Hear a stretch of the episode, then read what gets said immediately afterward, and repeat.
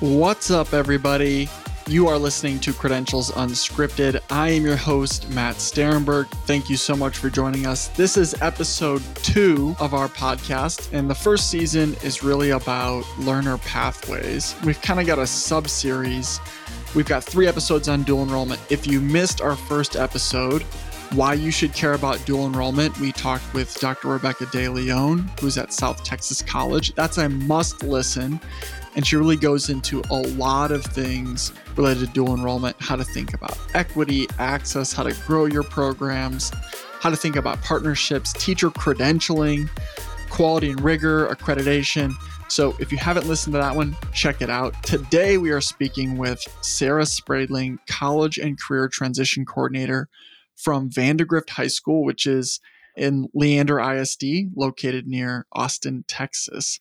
And she gives us some phenomenal insight into how to advise students on dual enrollment. So, when you think about the landscape, if you're a college and career counselor, you're trying to prepare students for college. But today, over 1.5 million students in high school are enrolled in college. So dual enrollment is growing like crazy. And so you not only have to worry about preparing students for college when they leave your high school, you have to prepare them for college in high school.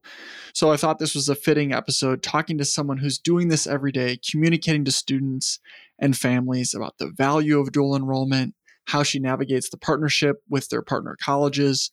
And so she's going to get into pearls of wisdom, advice for other counselors, how she launched the program, and just how they go about planning the programs and the pathways for their students, how they ensure that the credit that the students take matters, and how they guide students to make that decision. So when you think about it, is dual credit for everybody? Is dual enrollment for everybody? What how does AP fit into this? And then ultimately, how do you get people to buy in when you're thinking about parents and students? And then how prescriptive do you have to be with students on what they take? How do you assess where the student wants to go, what are their goals, and what are their pathways. So we cover a lot of ground, but if you're in high school and you're a counselor and you're advising students every day and you're involved in dual enrollment, I absolutely think this is a must listen. So without further ado, let's get to our conversation with Sarah Spradling. Let's go. All right, I'm here with Sarah Spradling, College and Career Transition Coordinator from Vandegrift High School near Austin, Texas. Sarah, yes. tell us a little bit about yourself and about Vandegrift High School. Sure. Yeah. I am in the college and career transition coordinator here at Vandegrift. I've been here since we opened. We're like 14. We've been in existence for about 14 years.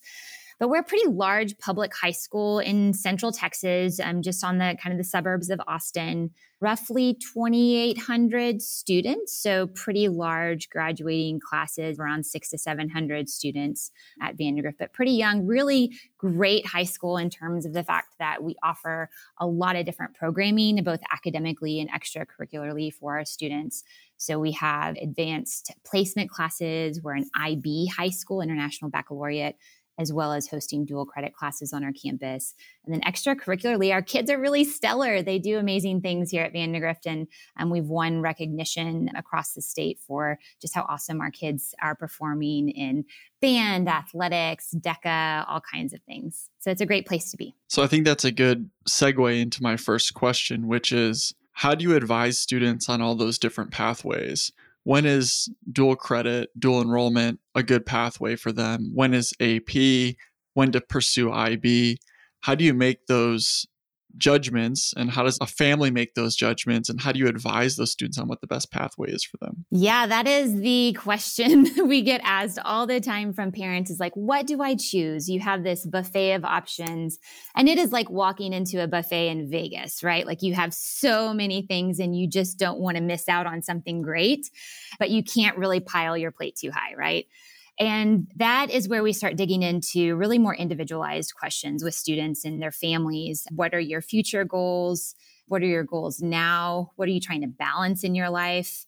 So there's a lot of different factors to consider. It's not just their college goals, but it's also what are you wanting to experience now and how are we trying to strike that balance in terms of workload, time commitment, and your academic effort, right, that you're trying to put forth. So just having those individual conversations is really, really critical to guide students.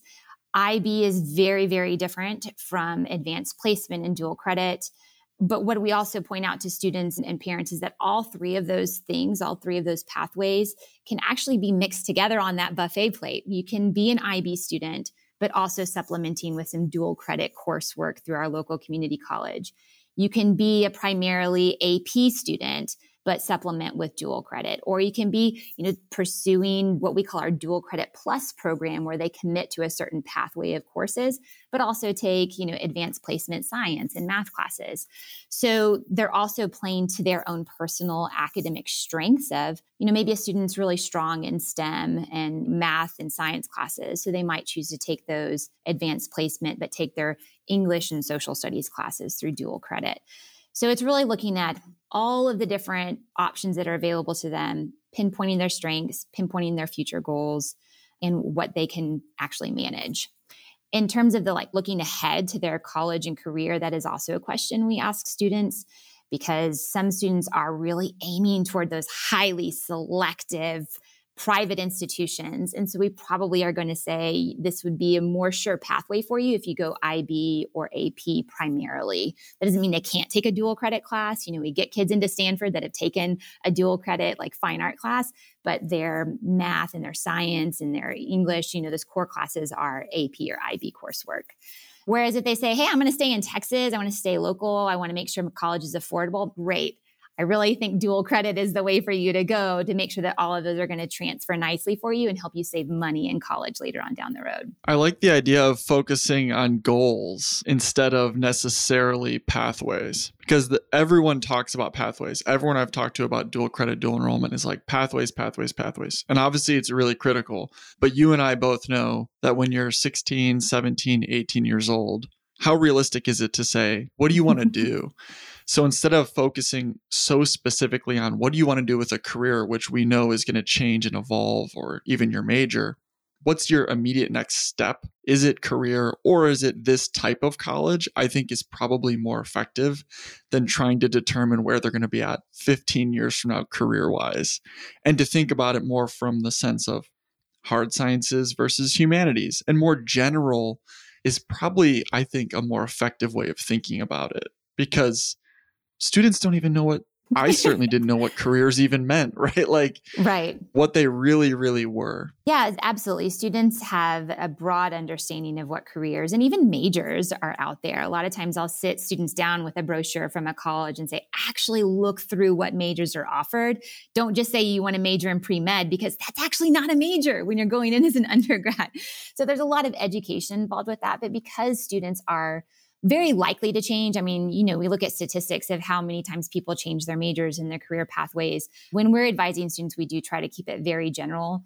In fact, the dual credit program that we have mapped out for our students focuses on the core curriculum that we know is going to be unchanging regardless if they're at University of Texas down the road or if they're in Colorado or California going to college, they're going to have to take a writing composition class. They're going to have to take US history. They're going to have to take US government, some sort of social and behavioral sciences. So we try to package up those classes that are not specific to a particular major, a particular pathway. So that way it has more chance of actually traveling with them to whatever their pathway ends up being. So tell me a little bit more about your partnership with Austin Community College. How does that actually work? And give me all the ins and outs of that.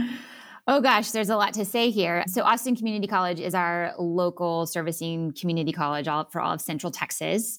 And they have lots of campuses around the Austin area. Fortunately, we have an MOU with them, our school district does. And so we have this dual credit partnership. Actually, in our school district, we have six traditional high schools and then one early college high school that just launched this past year. So we do have one that is defined early college high school that students are targeting earning an associate's degree, but it's very young within our school district. So, most of our schools, our six high schools, have a robust dual credit program where we, as a high school, have developed a pathway of classes that we would like to offer on our campus. So, that's a really great selling factor is that we can map out what we would like to offer, that it's aligned to our high school graduation requirements. So, you know, if I'm offering English composition one and two, not only are they going to get that six credit hours of college credit, but they'll also get English three credit, right? So we have those mapped out of all of the different courses that we will award high school credit for. But then a few select of those classes are actually offered on the high school campus generally speaking, that's English, history, government, economics. You know, their junior and senior year core curriculum. Again, we don't go into sciences and the maths, although we do have science and math classes approved for dual credit. So, what if a student wants to deviate from the ones that we offer on our campus? Then they can take them at an ACC campus, which again, we have lots close by to us because they have so many different satellite campuses. Or they can take a class online within what has transpired since COVID is there's just a robust offering of online courses available to students. And I'm really seeing that open up opportunities for students to pursue areas of interest. We have students taking online language classes, math classes that are more advanced than what we offer here at the high school, science classes, lots of different things. So, within that partnership, those classes that we offer on our campus, we just have to provide a location essentially for the class to take place. And then they send professors to us. And so that happens within the student school day, which just makes it so much more accessible to students, so less of a logistical challenge for them. So just incredibly convenient for them to accrue. And within our plan, it's 24 college credit hours that they could accrue during their junior and senior year, which again is part of the core curriculum at the college level that they could package up and take with them.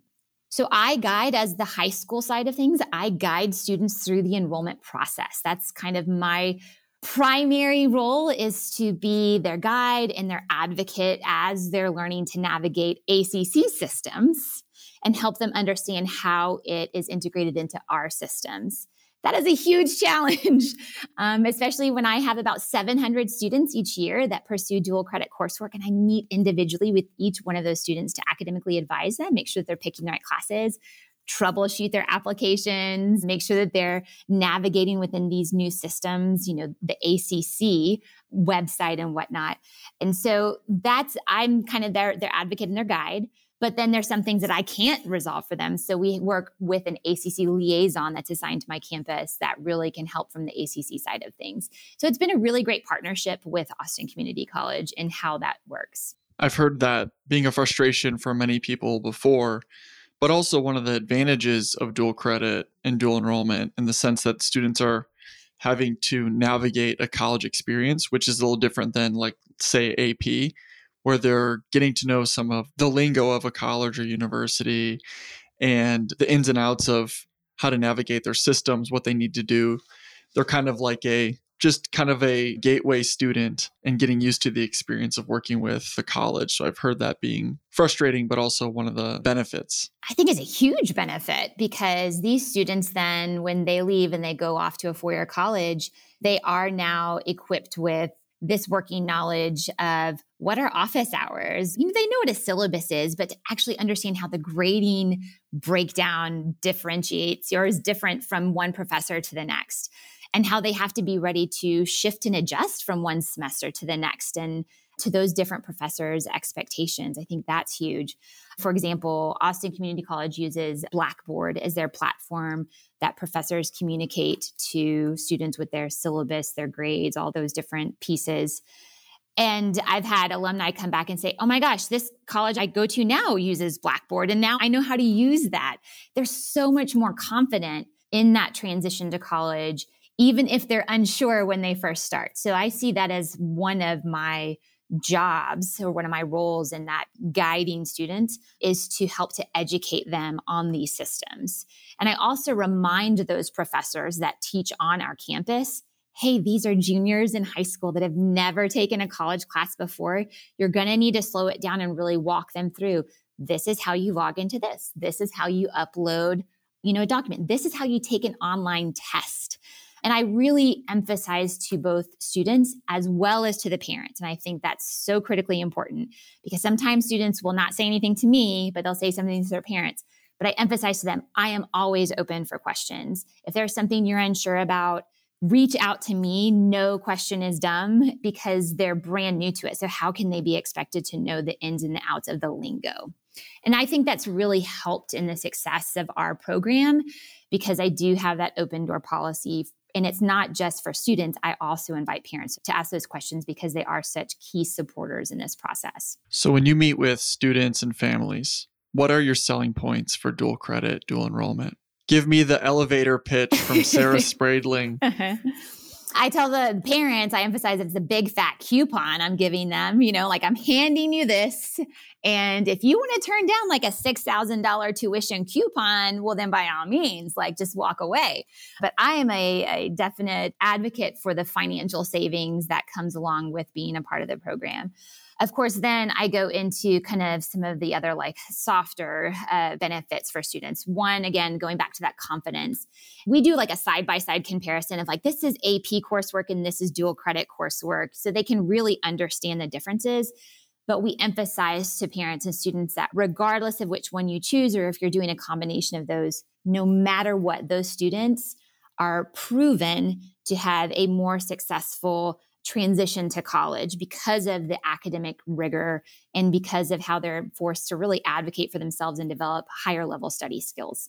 So I bring that up the understanding of the enrollment process, just the fact that they've applied to college. I mean, filling out the ACC application, you know, there's no essay involved. I remind students you're not applying to Harvard here, but it is still a process that helps them to gain some confidence that they can navigate that application component that registering for classes, they're going to know how to do that. The confidence, but also like the strategy involved in registering for classes and the preparation that is involved. You know, you need to have a backup plan B and plan C. And I remember, I tell parents, I remember being on the floor of my dorm room my first semester freshman year, and I had to register via a phone with punching in codes for the classes that I wanted. And I was in tears because I didn't have a plan B. I just thought it was all going to work out for me. And I had to like sit there for hours and recalculate a new plan. And this wasn't online. This was like flipping through a book. And of course, when I bring that up, there's always parents who are older than me and they're like, well, I had to use a index card and walk around. so it's just funny to explain like, you know, to parents too, that what you experienced in college is vastly different. So now your kids are going to know and have that confidence going into college. They're going to learn how to self advocate for themselves. They're going to know all of those different tech, you know, systems, understand how to purchase textbooks, how to figure out which textbooks they need. That's a huge challenge. How to calculate GPA.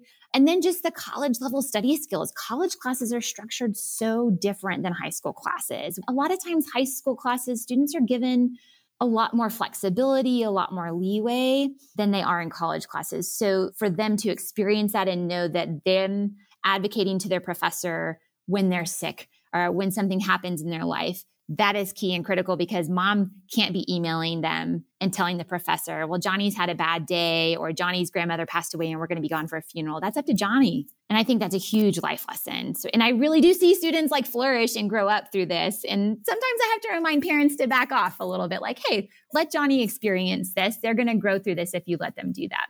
And it definitely has chased off a few parents and I think uh, families, I should say. And I think that's okay. That probably means they're not ready for it. But it also has really some parents kind of shaking and nodding their heads, going, okay, yeah, my kid's growing up and they need to start being a young adult, you know? Which I love. Are you saying that some parents are overbearing? No, I'm kidding.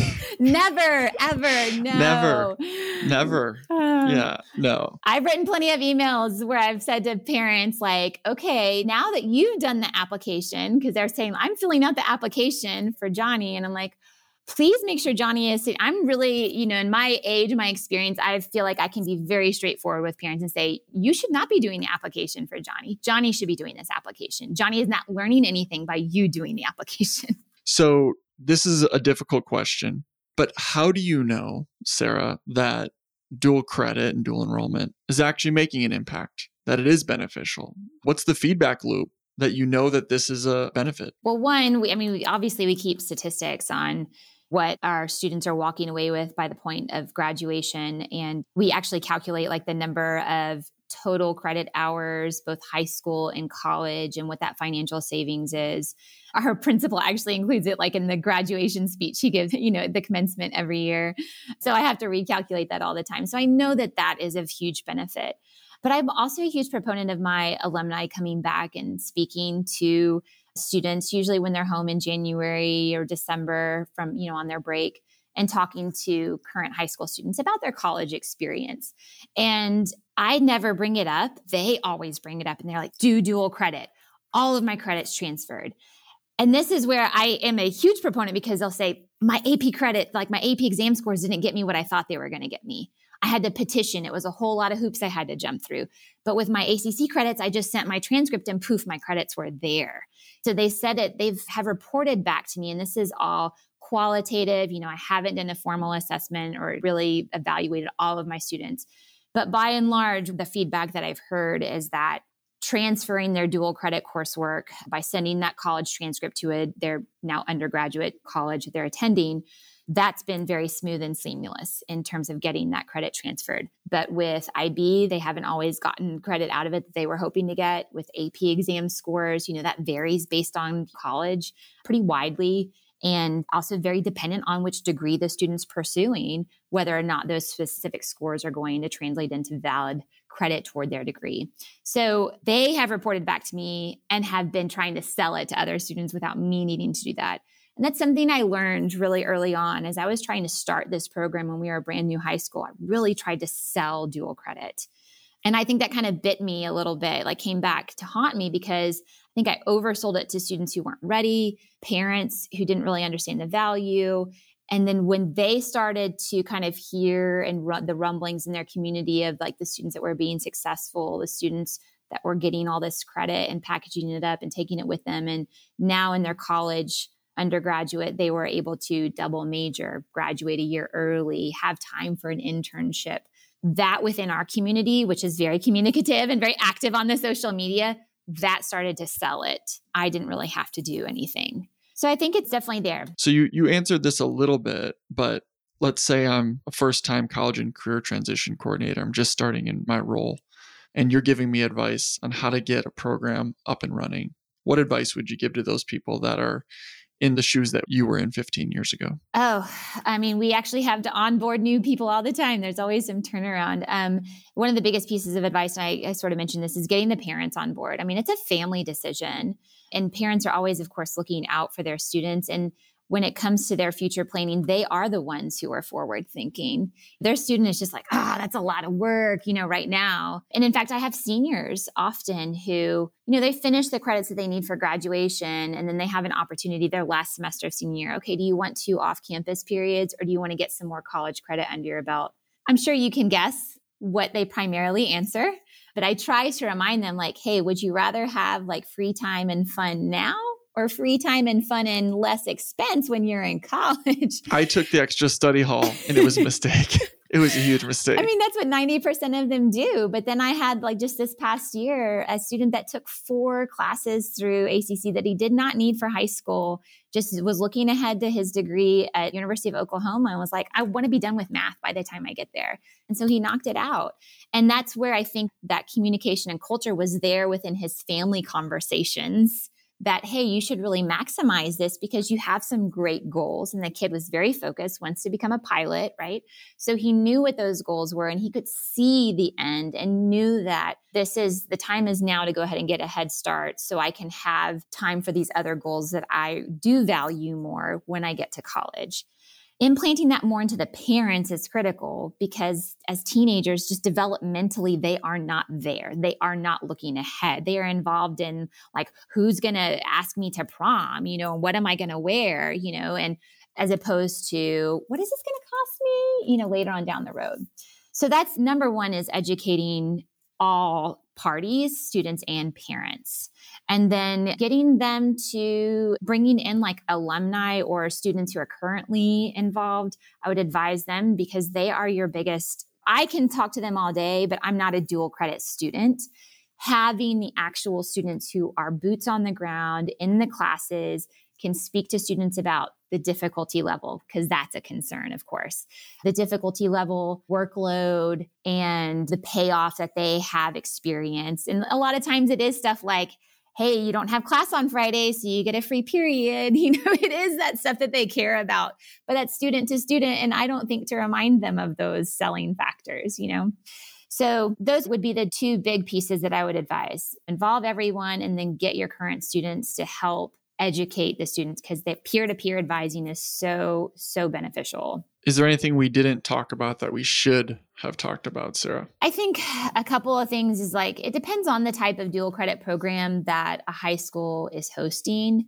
I know it looks very different in different high school programs but with us having the classes on our campus those relationships with the professors are really really important because one if they're great professors you want them to keep coming back. So i work i work hard to maintain those relationships. And in fact three of the professors that teach the bulk of our sections have been with us since the first day we started offering dual credit classes on our campus. And i think that says a lot about those relationships that we've fostered and with that that line of communication that we've established they communicate back to me as it is allowed through our mou students sign a waiver agreeing that i can have the right to their educational information.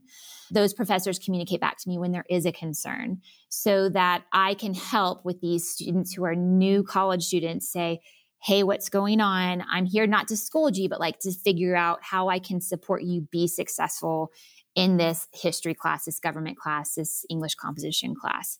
So that relationship is definitely worth fostering with your professors. So that's one piece of advice that I would give. I think also really taking the time to map out what course offerings are of most benefit to your students so that you aren't pigeonholing them like we talked about like we keep the core curriculum in things that aren't specific to a particular major but what is right for my students and their high school graduation requirements may not be right for another high school's population of students and their high school graduation requirements because that can vary state to state or district to district. So I think mapping that out is really key. And we also operate a little bit differently than some even neighboring districts to us, where we allow students a little bit more flexibility than you know, say Round Rock ISD or Austin ISD that are around us, I know it's easy to just say, here's your package deal, take it or leave it. But we have had immense success with allowing students to, here's your package deal. But if you want to a la carte that and just take this class or this class, oh, you don't want to do it during the school year, you'd rather do it during the summer. Okay. We allow students to customize their plans which makes my job a lot harder, as well as my counselors within our team, because we're having to track much more closely what credits are being earned and when and what they still need to get that next school year. But the balance that it has allowed students has been amazing. You know, for example, I have a student who's in, you know, marching band, right, which is a very demanding program in the fall semester here at Vandegrift. They, a lot of those students will take US history in the summer instead of during the school year, which affords them the opportunity as even a junior in high school to have an off campus period. One less class on their plate that they have to deal with. So it's that it's taking care of the whole student, not just the counselor's ease of scheduling. Does that make sense? So I feel like that has been invaluable to our students and parents, and probably why we have like 300 students taking classes this summer because they see the value of how that can lighten their load during the school year, alleviate their stress, find balance for them. That makes a lot of sense because it's easy to look at them and say, Don't you want college credit?